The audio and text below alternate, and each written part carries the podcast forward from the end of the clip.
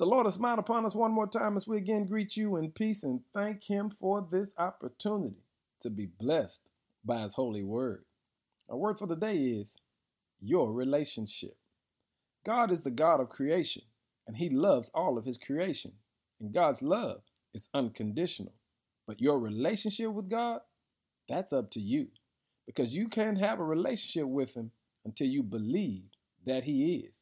You must believe that God is real and that God exists so that you can formulate your relationship with Him.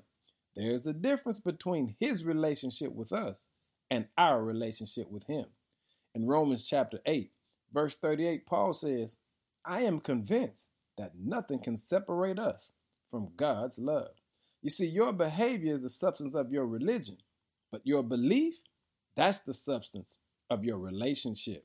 Hey, family, you don't have to ask a person if they are connected to God if they have a righteous relationship with Him, watch their actions. Because when you have the right relationship with God, you can't treat people any old kind of way.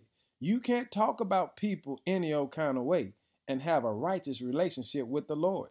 You see, you've got to understand that your relationship determines your actions. In fact, you never have to wonder if whether you're good enough.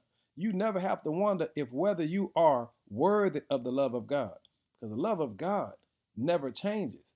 But your relationship, hey, family, that's in your hands. So today, make sure that you work on your relationship with the Lord because Paul says, I am convinced that nothing can ever separate us from God's love. Therefore, family, let your relationship be on display today and show the whole world that you believe God is real. Give him glory, saints.